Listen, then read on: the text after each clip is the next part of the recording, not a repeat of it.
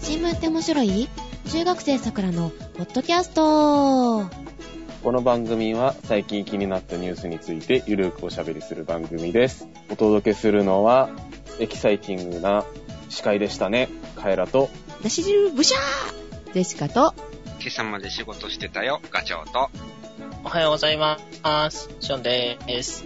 皆様、明けましておめでとうございます。明けましておめでとうごまざいます。す。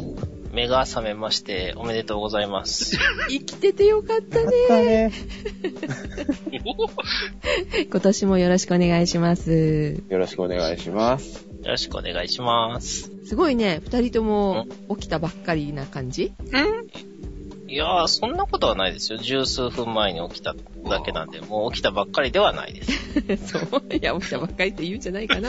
そうかなえ、しおさん何してたのそれまで2正月だったってこと仕事はえ、仕事は、あの、いつも通り魚屋さんをしてたんで、もう、なんか疲れましたね。普通の仕事をしていて、プラスお手伝いだもんね。そうそうそうそう。あ、疲れてるなって思ったのは、あの、牛丼の、えー蓋を開けて、うん。七味唐辛子の袋をピッてこうね、端っこ切るじゃないですか。うんで、端っこ切ったやつ、切れ端をペッてあの、蓋の方にうん。捨てますというか、まあ、ちょっと置きますと一緒に捨てるようにね。うん。ほんで、あの、七味唐辛子を蓋の方にサラサラっとかかけそうになって、あかんあかんって。あの、集中力が。そうそうそう。え、ガチョウさんは今朝まで今朝まで。昨日は、あの、あれでしょ蕎麦を売ってたでしょで、配ってそうそうそうそうて、今朝は年賀状配ってたんだよね、きっとね。年賀状は、さあ、開けてから配るやん。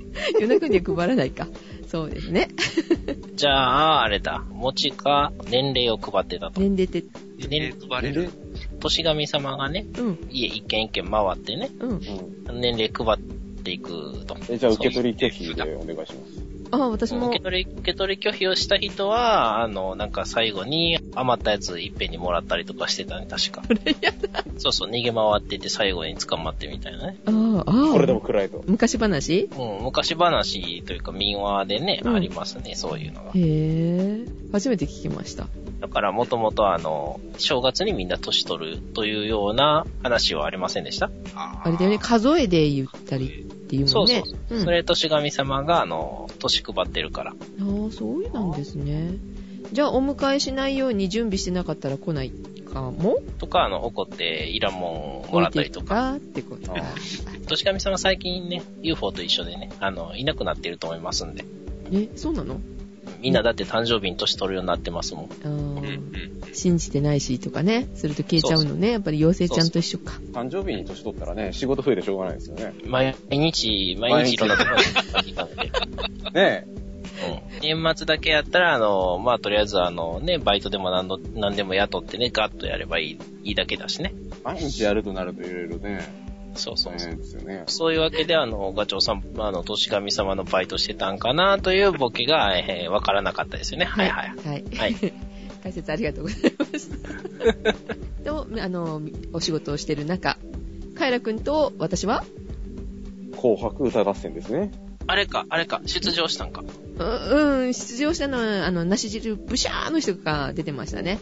黄色い人が。それ。ふなっしーとくまモンと大王イカと出てたね。でした ね。え、ちょっと待って、あの、ふなっしーとくまモンは演劇を大王イカって何えなんかね、着ぐるみになってた。大王イうカ。ん。何の紹介もなかったよね、あれね。そう、なんか漠然といて、特になんかネタをするわけでもなく、うん。いるだけっていう。そう。中の、あの、画像的にははさ、挟み込み大王イカが、っていうね、挟み込みにちょっとあったけど、うん、それは、本物のダイオウイカの映像やったよね。そうそう、NHK のね、うんうん。着ぐるみの星。着ぐるみは何の説明もなくいて、すごいおかしかった。そうあれは一体何なんだっていう。あれじゃない色味的にそういう色が足りんかったとかじゃないのああ、白、黒、黄色みたいな感じ。そうそうそうそう。で、いつになく、あの、いつになくっていうか、いつも私見ないんだけど、紅白なんか。うん。うん今回の紅白は、あの、おびよさんもおっしゃってましたよね。でいつもなら仕事の BGM として紅白を流してるけど、 今回は BGM にならないと気になって、 仕事にならないって書いてましたけど、えそれぐらいちょっとね、面白かったです。はい。えー、優先流しときましょう。あの、ハプニング的な要素が非常に盛りだくさんで。うん。え、なんか、一応見ましたよ。なんかあね、すっごい金色の人がいっぱい踊ってた。大仏様が。大仏 大仏というか、なん か、あの、ハヌマーン的な感じでしたけどうね。ん。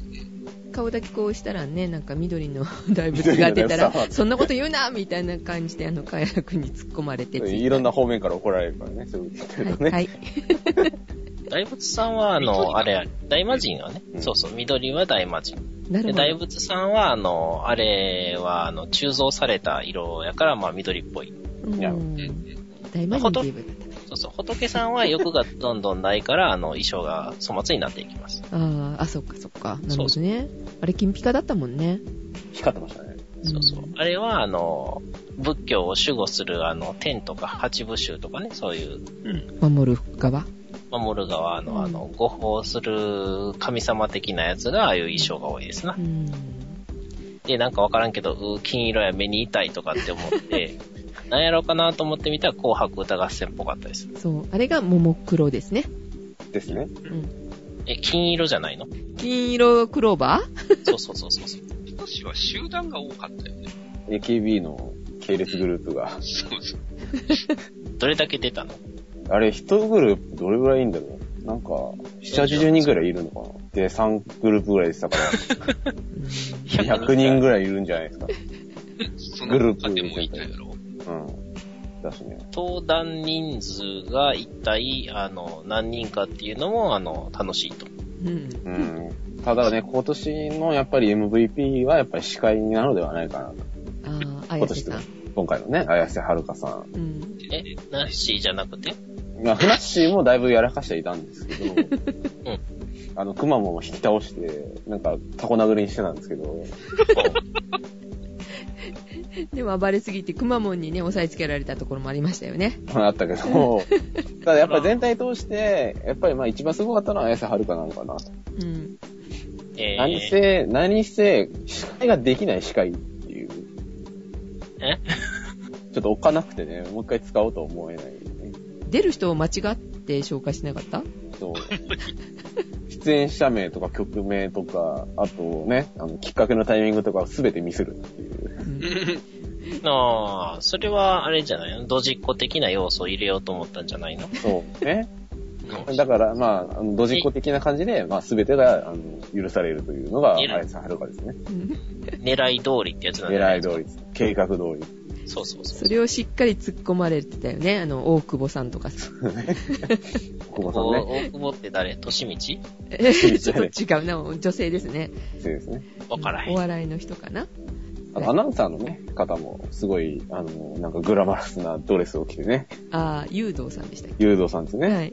どうしたのかなと思って。うん。女性的には、あの、結構気になるじゃないですか、ファッション。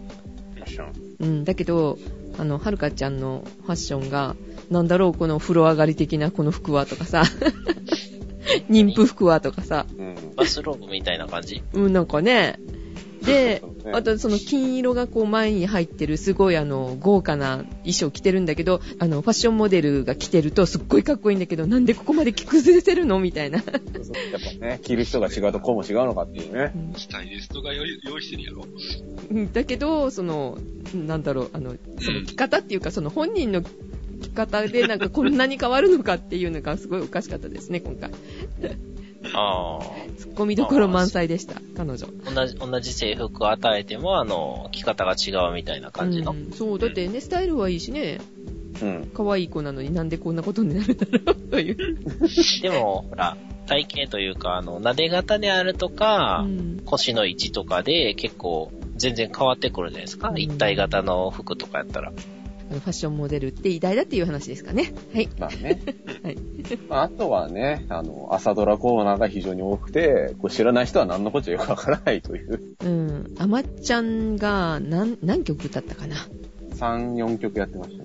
で全員出てましたからね。オうんールキャストでしたけど。誰だっけキョンキョンも歌ったし、薬師丸ひろ子もだったし。そう。あの、だから薬師丸ひろ子は出ないかなって、鈴鹿ひろみは出ないかと思って、で、鈴鹿ひろみはっていうか、あの、そういうことツイッターでつぶやいた途端、彼女が出て、競り上がってきましたからね。あの、下手やったのいやいやいやいやいや、一番分かったっていう、それがお上手ねで。したよ。アマちゃんのみんなの中で一番上手でしたね。さっぱりわからない。ドラマの中では下手やったもんね。うん、そうそうそう。ドラマの中では下手で音痴だったんですけど、はい。あ、下手で音痴な役をやってたということ、うん。だけど、うん、ちゃんと紅白ではきちんと歌ってましたね。あセーラー服と機関銃じゃないですよ。ー あのね。あ、でもね、一人だけね、出てる人知ってますよ。はい。名前知らないけど、あの、ペトロカプリシャスの人出てたんでしょ最後に、あ、高女の人の最橋。ジョニーへの伝言とか歌ってた人でうんす。うんうんうん。あ、あの人の表情が私気になりましたね、最後ね。最後、さよならみたいな感じの時、うん。はい。あの人だけがなんかすっごい不機嫌そうで、 どうしたら高橋真理子って思って見てました。 で、えっと、今朝の、あの、ニュースを見たら、泉谷しげるさんが、もう二度と出るかみたいなことを言ってたのですごいおかしかまあ、った正しい泉谷しげるですね。ですね。うん。 はいや、また出たいねとか言ったら、もうこのじじい終わりだなって思う。 はい。ということで、今日のテーマは、まあ、せっかくね、うんお正月なんで、うん、うん。おお正月系のネタということで。お年玉、いや、あー、早速出てきましくただね。さい、ください。不法とかいきなり嫌だよ。お年玉ですよ、お年玉。うん。うん。くれないんですかね、僕には。どなたか。え、配る方じゃないの なんであじゃあ、あの、次会った時に渡そうか本当なんかタラバガニとか渡されても困りますよ。いや、もちもち、もち。餅えでね、はい。まあお年玉でやっぱりね、何よりも気になるのってね、うんまあ誰からもらうかっていうね、まあ金額じゃないですか。渡す方もね、もらう方もね、やっぱり金額っていうのは気になるもので、お年玉って。うん。おう。でですね、まあいろいろこう景気が良くなりつつあるみたいな話が昨今されておりますが、そうだよ。あの、年末すごかったね。日経平均上がりましたよ。ぐわっと上がりましたけど、うん。まあここでお年玉がね、増えるのか、果たして減るのかとはいいうところで、えーレッツエンジョイ東京というところはですね、はいお年玉増やせますか減らせます減らしますかみたいな、こうアンケートをしたそうなんですね。はいで、まあそう9割方、あの、金額自体はほぼ同じと。うん。で、増やせそうって人は、ね、7%。えー少なくなりそうっていうのが 2%, ば2%ですね。うん。なんでまあ、増やせそうっていう人が少なくなりそうっていう人より3倍近くいたと。うん。ということで、まあ、若干こう、もらえる、まあね、額が期待できるんじゃないのかと、今年のお正月は。それ、その統計でそういう結論になるかな わかんないけど、普通はほぼ変わらないですね。多少増える人が多い、 あの、減らすっていう人よりは多少増やすっていう人が多いですけど、まあ、体制は変わらないですねっていうのが統計やと思うんで多すけど。分ね、あの、冷静に見れないんだよ。カイラくんさ、もらう側だから、希望的観測が大きいんじゃ ないああ、うんそう。だし、いや、もらえねえ、いややっぱりもう変わんないっすよね、みたいな感じで、あ、いいあの最速してんね進めていくのも非常に面白くないので、あえて、あの、増えるということにしておきます。はいで、で、まあ、ただね、あの、昨年の調査だと少なくなりそうっていう人が22%ういん。たと。うん。いうことと比べると、まあ、若干こうね、あの、まあ、悪くはなってないのかな、おかなりね。というような気はしますね。確かにそれ、定点観測みたいに何ヶ月かに一回ね、やってたら非常に動向がわかるかもしれないですね。うん。うん。で、まあ、あの、基本的に、あの、年齢を重ねるごとに金額が増えるじゃないですか、お年玉って、うんそうだね。1000円、5000円とかね。みたいな感じで。まあ、うん相場っていくらぐらいなのかな、みたいな、うん。ありるじゃないですか。はい。で、例えばですね、えー中学生、12歳から14歳の人にあげるとしたら、いくらあげますかあの、子供の人数にもよるけどね。ああ、確かにね。中学生5人ぐらいいたらちょっとね、うん。少なくなりそうだしね。そうそうそう。で、まあ、結構、振れ幅あるみたいなんですけど、まあ、3000円から、えー多くて3万円。で、 10倍違うと平均したらえらいことになるよう。ん、えらいことになるけど、一番数として多かった金額が5000円とかですね。一応私も被っている学生ですね。うん。おうにあげる金額が、一番多かった回答が1万円。うん。で、まあ、マックスが3万円。うん。うん。でですね、えー18歳あたりからですね、回答金額の幅がですね、えー0円から3万円になります。うん、あげるあかあ、あげるか。そう、そこが抜けるんですよね。そうですっねてい。うか、あのマイナスになるから。マイナスあ、マイナスになる人もいるね。そううね。ん。上げる側になっちゃう人もねそうそうそうそう。いるからね。まあ感じでね、一応、まあ赤ちゃんには、えー1000円あげますとかね、まあいろいろな、まあ相場が、えーあるそうですが、で、カエラくんはいくらもらったかっていう話ですかそうそう。いや、あの、アンケート取ったんじゃないですかあの、もらう前に、あのうん、いくもららえそうな人に、今年は増やしますか、増やしません か。プレッシャー。え、あいやーの、平年並みでしたか大丈夫でしたかいや、まだね、あの、親戚の集まりがないのでね、うん。もらえるのかもらえないのかはっきりしないんですけれども、うん。親御さんは一緒だった。親はね、来てないですね、今のところ。なんかね、去年ね、うん。なんかあの、ラストワンダーみたいなこと言ってあ、 そう。て、うん、なんかどうやら今年は来ないらしいとあらら。いうふうに踏んではいるんですけどもう、ん。あ、だって、20過ぎたんじゃないのか。うん、今ちょうど20だもんね。ああ。じゃあ、しょうがないです。うん。まあ問題は、まあ、桜さんがどうなるのかという話です ね。それは、あの、ネタとしてちゃんと、何月何日復帰後のネタって書いて、あの、書いとくよ。はい。はいリマインドしておきます。はい。で、まあ、2014年になりましたけど、はい今年は一体どんな年なのかなうんなんかいろいろな、こう、アニバーサリーイヤーだったりとかですね、ううんん。あるわけじゃないですか。ちうん。ょっと調べてみたんですよ。はい。でですね、あの、なんとか国際年ってあるじゃないですか。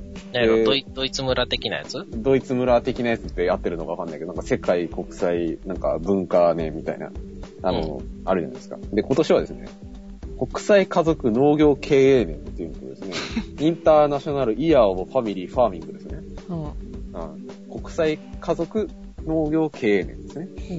うんから、えー世界結晶学年。結晶学のなんかう、んこちらなんか年らしいですね。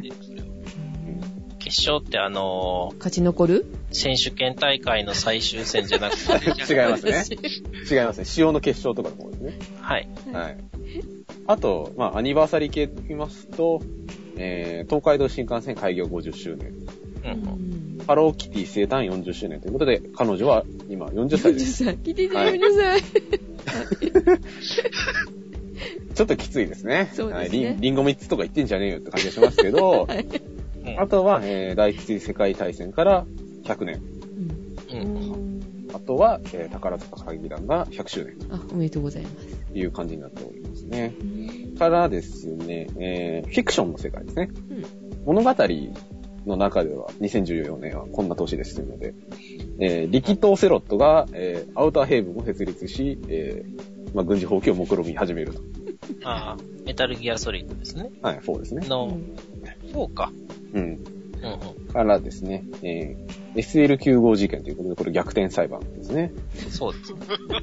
あ、そうか、逆転裁判の年になったんや。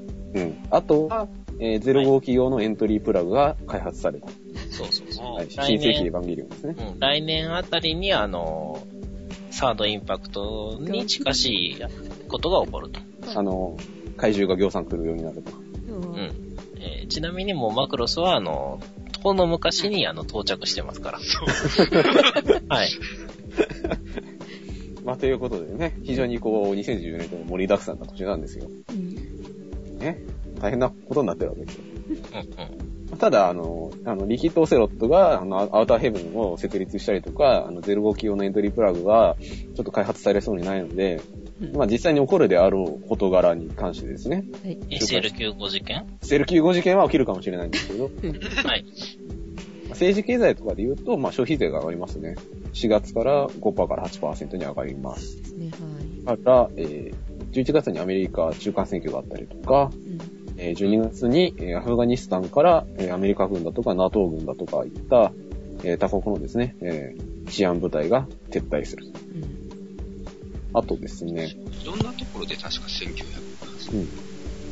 あと北陸新幹線が、えー長野金沢間が年度末に開業するとかですね、うんえー山手線に40年ぶりの、えー新駅を作り始めると。ほう品川から田町の間の車両基地を再開発するそうです。うんから、えーリニア中央新幹線が着工する予定ではあると。うん。あと、スポーツ系で行くと、ソチオリンピックとか、ああー今、えらいことになってますね。あとワールドカップのブラジル大会ですね。まあどっちも大変なことになってますけども。ねあとですね、テクノロジーで言うと、えー、はやぶさ2が一応打ち上げ予定ですと。はいあと、4月の8日に、えー Windows XP のサポートが終了します。うんなんと、もうそんな時期ですか。大変ですね、これは。あーあとは、あの、バーチャルな環境で、こう、昔のソフトを動かすために、あの、役立ってもらうと。うん。感じですね。まあ一応今年1年の流れとはこんな感じになっておりますね。あとなんか、一応経済関連に関してですね、はいまあ各業界のこう、なんか予想みたいのがですね、あの、えー日経 BP とかですね、はい。まあそういった経済系の雑誌に載ってるもののまとめを見たところですね。はい。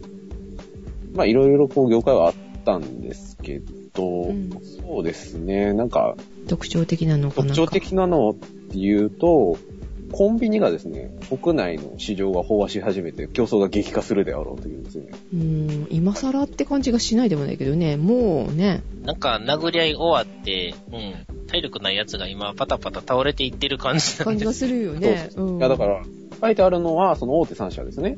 うんあの、セブン、ローソンあ、ーファミマ以外の4位以下のコンビニがだんだんこう死んでいくんじゃないあーなるうんとかですね。まあ、そんな感じじゃないですかね。あとはその、オリンピック関連に向けて、まあ、外人が増えるんじゃないのっていうところで、まあ、ホテル観光だったりとほどか、うんうん百貨店がちょっとこう、伸びるかなと。まあ、あと消費税の問題もあるので、えー百貨店に関しては、駆け込み需要が、えーまあ、どういくのかなというんったところですね。まあ、素材系が、あの、リチウムイオン電池に使われる、あの、材料が伸びますよとか、まあ、いろんなこと書いてありますけども、うんって感じですかね。うんなんか今年期待したいこととかありますか、ジェシカさん。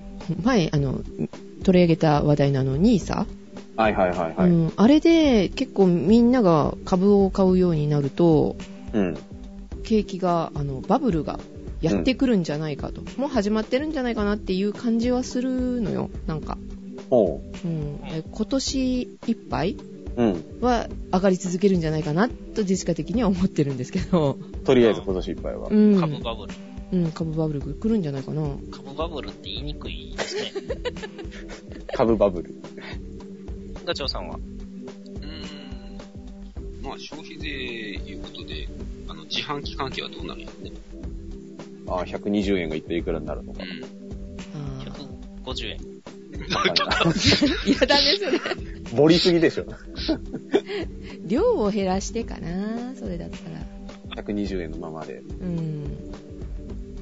しょっか、ね100円のところからなんで120円まで上がってんのっていう話に。それが気になると。なるそれに一緒上がったきっかけは消費税やったと思いますけどね、あれね。うん。うん。ほど。シオンさんは何か今年に関してありますかそろそろね、あの、デジタルとアナログの融合したような技術が出てくるんじゃないかなと。え、具体的には ?B、違うか。ウィウィ Wii。あの、動きで遊べます。ああの、例えば、あの、画面上にうん。出してる文字とか図形を拡大するのに、うん。そのデジタル対応のルーペを使うと、なんか普通のルーペみたいなんじゃなくて、そっちに投影されて大きくなるとか、ーおーおーなんかそういう、その、案外デジタルをデジタルでやると面倒なことも多いんですよね。うんうん。個人的にはあの単純にあのヘッドルーペとか、そういう作業をするときに、いろいろ考えた結果、デジタルをデジタルのまま拡大するとややこしいと。ううんん。うん。で、アナログ的な操作でデジタル拡大とかをやると楽ちんなんですよね。うんうん。というのが出てくるんじゃないかなというのは思ってます。あーなるほどねあーやってる人いたよ、それ。そういう風なデジタルとアナログの融合。おうおう段ボール箱に穴を開けて、うん。で、自分は頭をその中に突っ込んで、でその開いた穴のところに iPhone を置くみたいなのであのちょっと映画館的めっちゃ目悪くなるでしょ。 なことをやって てうーんなかなかいいアイディアじゃないのっていうのがありましたけどそういう感じせなめんかて違う iPod やろ。ちょっと違った。はい。あの、携帯電話は、あれです。前面と背面にはカメラがあるんだけれども、今度は、あの、手荷物先端側にカメラをつければいいと思います。手荷物先端側うん。側面ってこと側面の、いわゆる画面上標準で持った時の。うんうん。で、そこに、あの、常にカメラで撮影をし続けて、これで歩きスマホでも前が見えると。ああ、前の、その、うん。映像を画面上に出して。そうそうそう。画面上3分の1ぐらいを、あの、道路の映像にすると。ああ、なるほどね。物臭すぎるでしょ。 Google グラスとかがそれちゃう。 Google グラスをもうちょっとあの、ね画面、簡単に、あの、お安く再現できると。 うんうんあとはあの、ペンタプリズムみたいなやつで前面カメラか背面カメラにガチャってつけると、90度曲がった先のものを撮影するっていう風にしてもいいと思いますう。ん悪いことに使えそうな人がいそうね。悪いことに使う人はもうすでに使ってるから一緒です。今もまあ、そのプリズムみたいなのは発売されてるからね。横映すみたいな。あー、じゃあそれで、あとは対応アプリとかで、えー歩きスマホでも大丈夫と言って、あの、なんか全然ね、えースマホをあの、やめようっていうんじゃない解決方法をやると かね、そういうのがあの楽しいんじゃないかなと思います。きっとあの、2、3人死ぬまではあの、あんまり盛り上がらないと思うんでしょうね、そういうのって。まあね、そういう、まあ、テクノロジー的なところにもね、あの、期待したい2014年ですけれども、いまあ、とりあえず僕的にはですね、あの、力道セロとか、えーアウターヘブンを設立したら困るなというところ ですね、2014年はね。ではいメタルギアソリッド知ってんのかな、みんな。わかんないけどね。 ということで、えー2014年の話題でした。といはい。うことで、えー続きましては、年入の方なんですね。で、今日は、皆さん揃っておりますね。このまんま生でいきます。はい。ニュースフラッシュのコーナー。わちょちょちょちょちょー。ちょ こんなんやったっけ、うんこのコーナーは、えーちょっとした面白いニュースをお送りします。で、メンバーは一緒です。はーい。ねえねえ知ってる前々回でしたっけね。あの、小笠原諸島に新たに島ができた。うん、説明しましたね。あれ、大きくなった大きくなって、あの、お隣の西の島とくっつきましたね。へぇー。うん。これで、その、くっついた形が、スヌーピーに見える。スヌーピうん、スヌーピーって、あれですかあの、ピーナッツの主人公のスヌーピーさんですかそうそうそう、そのスヌーピー。スヌーピーさん。ー。あ、今こ、れに見えると、あの、上から見た形がね。うん、画像見てますけど、確かに、色合いもちょっと似た感じになってる西の島、元々の島の方を頭にして、うん、うん。なんていうか、あの、一番効いてるなっていうのは、首輪ですよね。それぞれ赤いよね。なんで赤いのこれ。これ、あの、挟まれた海水がこんな色になる。海水の色なのうん。あ、だからここ池なんだ。そうそうそ海水だけど池状態になってると。う。うん。うん、うん。これが昨年12月の27日の段階でこんな形やから、今現在はもっと形変わってると思うけどね。あ、スヌーピーじゃなくなってるかもしんないかもしんない。でも西の島の形は多分変わらんから、うん、うん、う。うんん、元々の形は。うん。ほこれが、まあ、NHK のニュースで、まあ、あの、ネットの方のニュースで流れてて、あ、そう。うん。これを、あの、スヌーピーボットという、あの、ツイッターのボットがあるんだけどうも、ん、うん。 それが拾い上げてましたわ。しっかりアンテナ張ってるのね、スヌーピーボットも。これね、人気が出そうだよね、このまんまだったら。いいキャラが。早速ね、うん今月の、まあ、ニュース報道がちょっと取り上げてて、うん。中国が、あの、領土を主張するかも、みたいなことを上空目探して出ました。ちょっとこのまんま、大きくな、だったらこのまんま大きくなってほしいですね。う。このまま。 このままあーあそれは何西の島も含めてこう、でかそうく。そうそうそう。いや、どちらかというと、あの、スヌーピー側が、あの、新しい島グッズとして、あの、この色のスヌーピーを発売す ると。この間ね、ガチョウさんがね、Facebook のネタのまとまり、 あの、掲示板みたいなところ掲ね。示板みたいなやつ。うんグルグループでいいのかなうん、グループね、うんはい。えっ、と、あれにね、ポストしたのが12月5日、カエラくんの神道を、あの、領有権がどうのしましょうみたいなやつの最後の方に貼ってたやつで、うん。あのーこれ多分、ボツになったネタですよね。ネット地図の各社で、どこが一番早かったかっていう。ああ、なんか貼り付けてたね、俺。うん。あ、これか。あれをね、ふっと、なぜか、開いてみたら、面白いことになってました。うん、うえん。ー、新しい情報が。そうそうそう。ちゃんと、あの、スヌーピー型に変わってる。本当だ。ああ、ヤフー地図はなんか早かったのよ。これ乗っけるの。早かったし、今さっきスヌーピー型や言ってたじゃないですかうん、。うん、うん。繋がった形のスヌーピー型にもう更新されてる。はい、はい、はい。ヤフー地図ってなんか、気持ち悪くないですか気持ち悪い。はい。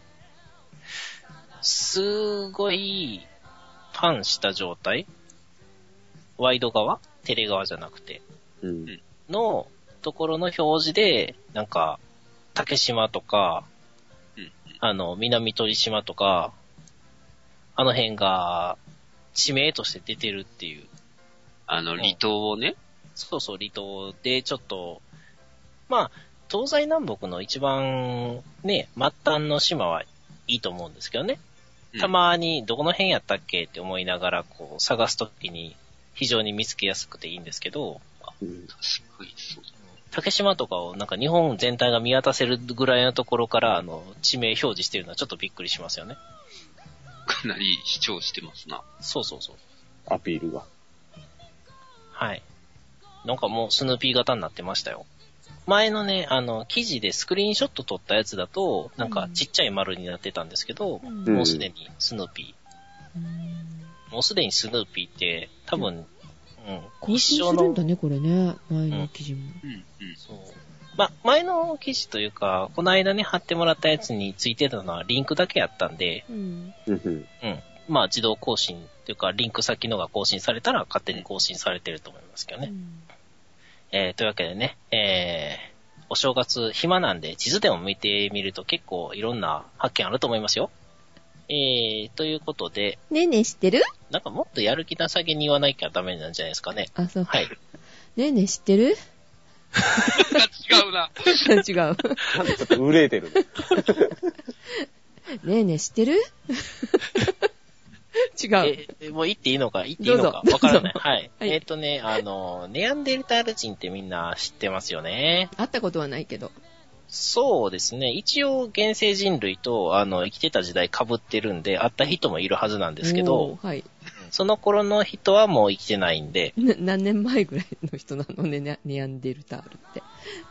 あ、何年ぐらい前うん。何年やったかな ?20 万年ぐらい生きてて、4万年前まで生きてた。うん。でですね、その、なんと、DNA の破片を抽出して、ですね、はいえー解析ができましたと。おーそうすると、なんと、現世人類と混血していた形跡が見当たりました。え、どういうことになるのそれって。えーどういうことになるかっていうと、割と人類の、うん。なんていうのかな、歴史が、そうそう、書き換わるような、偉いニュースです。あ、そうなのそんなに大変なことなんだ。うん、今までも、あの、言われてはいたんですけど、DNA として、あの、解読されて、あ、この部分、ネアンデルタール由来だよねっていうのが分かったのがうん初めてですということですかね。で、他にもちょっといろいろと書かれてるんですけれども、うん大体現代人のゲノムの約2%にネアンデルタール人の配列が残っていますと。うん。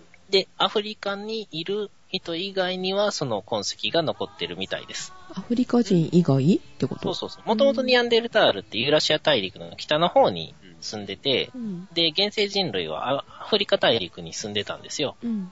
で、ネアンデルタールがまあ最後滅びそうな時にこう南下してきて、うん。えー西ヨーロッパとかその辺に行ってた時にう、んどうも根血がなされたんじゃないだろうかとう。ん今度はあの人類がアフリカから出ていくと。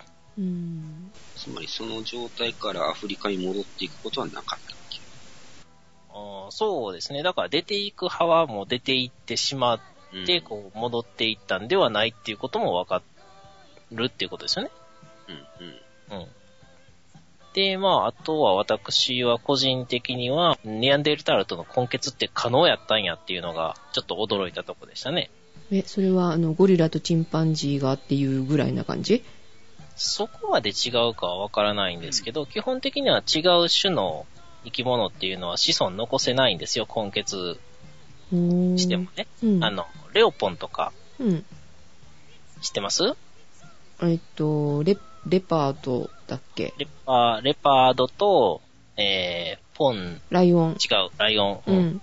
ポンのとこね、うんはい。えー、ライオンとレパードの根血は、まあ、一代限りの雑種になっちゃうと。うん、うん。やってやれんことはないのかもしれないけども、レパード同士の、あの、子供っていうのはいないですよと。うんなんか新しいの出たよね、そういえば。レオレオポンじゃなくて、なん か、なんだか。レオポンポンじゃない。ライガーとか有名だけどね。うんライラトイガラーだ。ライライ、ライガーみたいなのが。え、滋賀県のラーメン屋ライライライ犬ライって、えーまあそうやってあんまりね、あの、定着しないんですけど、うんなんかどうもちゃんと定着して、あの、今のね、現世人類のあの、アフリカ以外の人には、あの、どうも根血の形跡があるみたいですよと。うん。アジア人にあるかどうかわからないんですけどね。うん。ヨーロッパ系は多分あるんでしょうね。う。うんうんん。さっきも言ったけど、予測はされとったけどね、根血があったんじゃないかっていう。よく言われてたんでね、まあ、ただまあちゃんと証拠が見つかったし、うんで、逆にその、アフリカ系には根血の形跡がないっていうのも面白いなと。ねえ ネアンデルタールの女の子ってどう思ういや、案外、案外綺麗な人いるんじゃない可能性はあるかもしれない。えーでも、基本的にお猿さんみたいな顔してるんじゃないのいや、そこまでひどくはない。割とね、割と、ん割と、うん。い現世人類寄りな顔はしてるよ。あ、そう。毛深いの大丈夫あのや、毛深くはないとそ思ううけど。あ、ちょっとなんか、彫りが深い感じが。うん。特徴あの檻が、うん復元モデルみたいなのは出てるんだけど。うん。うんそう。そううん。あのね、えーっ、と、多分、パッと見たときに一番生きてて、集団として見ると特徴があるなと思うのは顎やと思いますね。あこはどんな感じあの、顎があんまりこう、突き出てないんですよ。ストンって落ちてる感じ。うん。だから、人類、現世人類は顎が突き出てるっていう特徴が見られるんですけど、その顎の形がね、すごく個性がいろいろあるんですけど、ネアンデルタールの人はこう、スストンと落ちて、ほとんどの人がそういう形だと。で、音貝のあたりも、なんかこう、ちょっと違うと。で、あとは、まあ大体彫りが深くて、ちょっと大きいぐらいですかね、あの、体格が。う。うんん。鼻は大きい感じで復元されるかな。ま、 マジで、パッと見ても多分わからないと思うう。んこういう人いるよね、みたいなの、うん、感じだと思うけど。そうですね。紛れてたらもう全くわからないと思います。うん。うん。うん。あ、そうだ、色白で、その、えー、高カソイド系の特徴がよく出てる感じに見えるでしょうね。うん。 ネアンデルタール人でですね、画像検索すると、なぜかガッツ石松が出てくるっていう。 うんネアンデルタールの血が濃いのかもしれないですね。あはい まあそんな感じで、あの、ネアンデルタール人で、えー面白いかっていう話でした。ということで、はいメニューのコーナーでした。はい。えーお届けしましたのはカエラと、ジェシカと、ダチョウと、シオンでした。えーそれでは皆さん、いってらっしゃい。いってらっしゃい。いらっしゃい。いらっしゃい。今年もよろしく。行こう。良いお年を。良いお年を。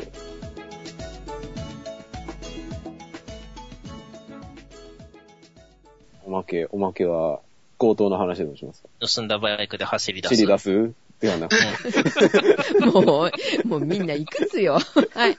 いや、年賀状配達のオートバイが盗まれたなとかね。いやいやいやいやいや、はい。二重に迷惑。手紙は置いてけって感じですね。えーっ、とね、バイクも見つかったし、年賀状約2000円も無事やったそうです。あ よかったね。結構いっぱい積んでたな。うあの、暮れにね、不法があったりとかね。シューマッハは大丈夫なのかね。シューマッハなんかあったんですかスキー事故うん。スキうん、スキーしてて転倒したらしいですー。あかなりのダメージで危ないって言われてたんですけど、二度目の手術でちょっと回復しつつあります。ー。ほうほあと誰だっけ私はよくわからないんですけど、大滝圭一さんが亡くなったかなうん。音楽家だっけミュージシャンかなうん。うん。名前はよく聞くから。う。大竹、大竹栄一さん。あ、ハッピーエンドの人だ。はい。えー、はい。えー、反応ないね。はい。。はい。こ個別の名前はね、大体覚えないんですよ。あのー歌歌ってる人とか、うんうん。えっ、と、天皇陛下のあの、おじの東伏見二号さんも、えーお亡くなりになりましたね。まあ、くれはね、多いようね、ん。結構。そうですね。シューマッハさんには、あの、ぜひ、桜さんと、あの、ラジオを撮っていただいて、あの、いかに、あの、事故っても大丈夫になるかっていうのを、どういうことスキ ー、スキー事故で。ああの、相手に飛び乗る。事故といえば桜さんやからね。相手に飛び乗りのもあるけど、あの、ね、桜さん、あの、崖から落ちかけ、うん10メーターぐらい下に転落してったっていう話もありますね。はい。はい。で、あ、事故といえば、ジェシカはですね、ちょっとはい足の手術をいたしまして、あら。あ。あ、らしいですね。だから最後の週は、去年ね、だから最後の週の収録はごめんなさいって言ったんだけど、うん一日ちょっと入院しちゃってさ、うん。え、うんちっちって入院って言うんですかうん、一泊二日の入院って言われましたね。ほうほうほう日帰りはちょっとできなかったんですけど、膝の、えー半月板ううんん。うん。あれがね、損傷しておりまして、亡くなった。うん、お亡くなりになりまして。 なくなったら困るでしょ。じゃあ、あの、陶器製の膝と入れ替えて。な、有田焼き棒焼きとか。そうそう。えーっと、それがね、半月板ってなくなっても、あの、人によっては大丈夫らしいのね。うん。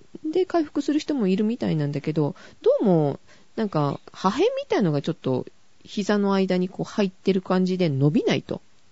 うん。大体。うん、ロッキングっていうらしいんですけどね。で、ずうんうんロッキング状態だから、手術しろって言ってね、結構ね、先生が毎回毎回言うから、うん。で、手術ってでも、うん何日もかかるんでしょみたいなこと聞いたら、一泊二日でいいって言われる から。でもお高いんでしょみた いな。そう、でも先生そうやって言うけど、そこの先生は手術しないのよ。よそにやっちゃうわけ、大きい病院に。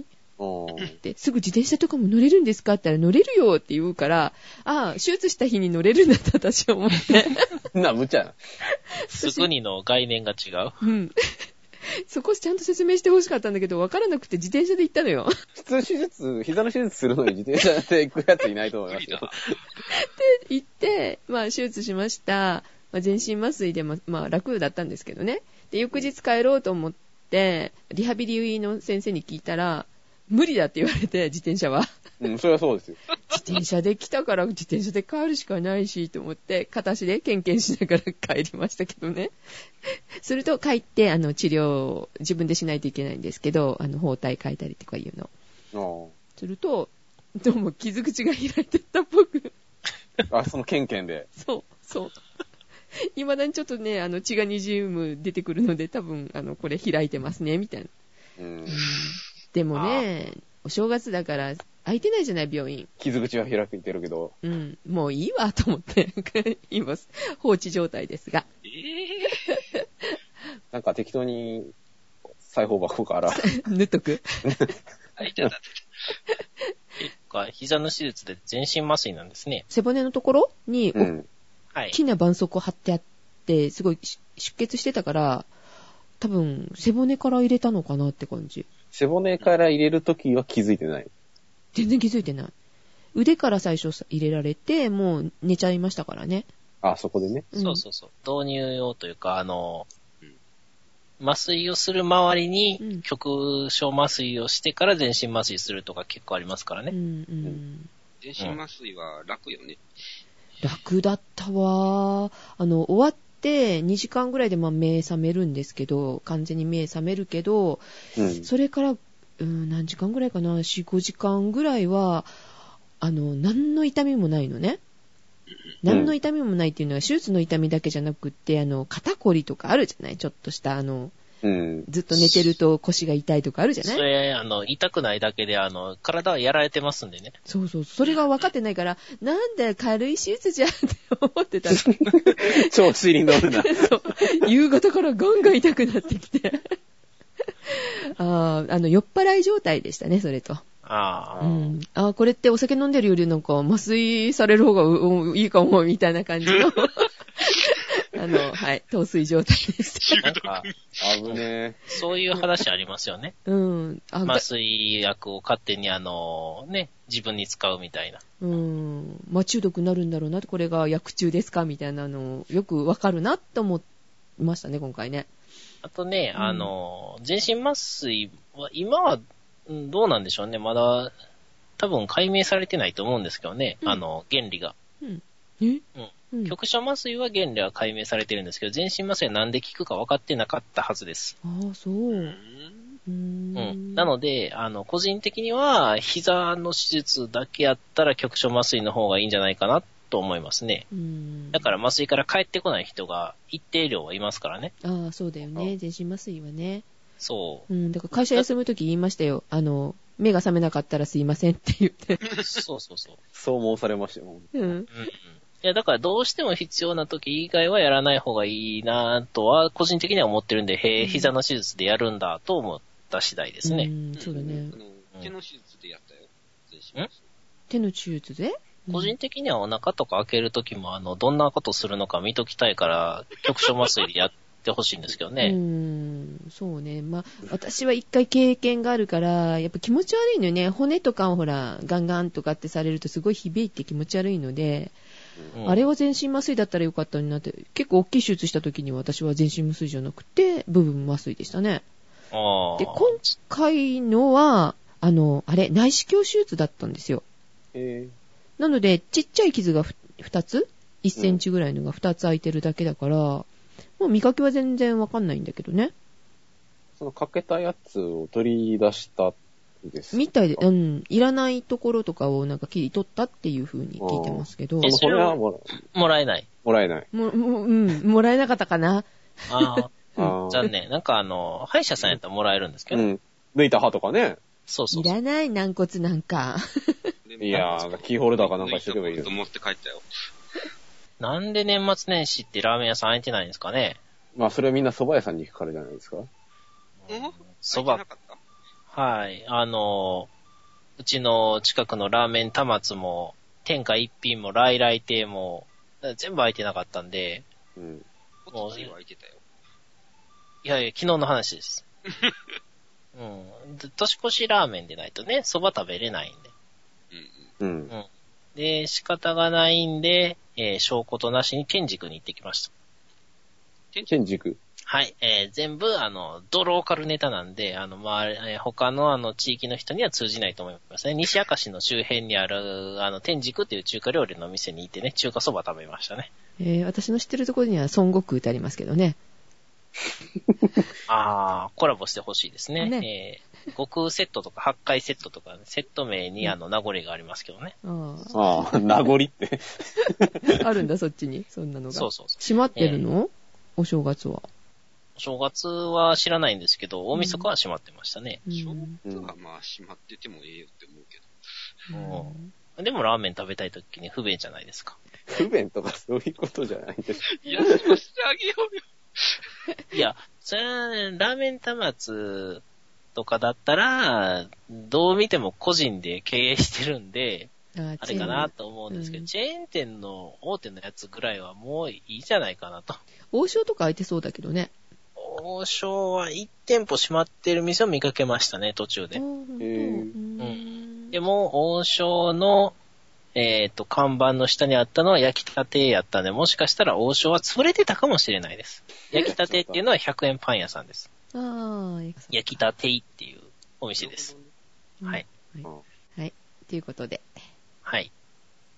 じゃあ今年も頑張りましょ終わりましょえー今年は、あの、もう一人、あの、メンバーが増えるはずなので、というか戻ってくるはずなので楽になるはず。う。だけど、カエラくんが、う。あ、まあね。一瞬ね。抜ける可能性ある。ということ一瞬で、、一瞬。はい一。瞬ね。いい春が来るようにお祈りしてます。はい。おやすみなさい。ください。皆さん。おやすみなさい。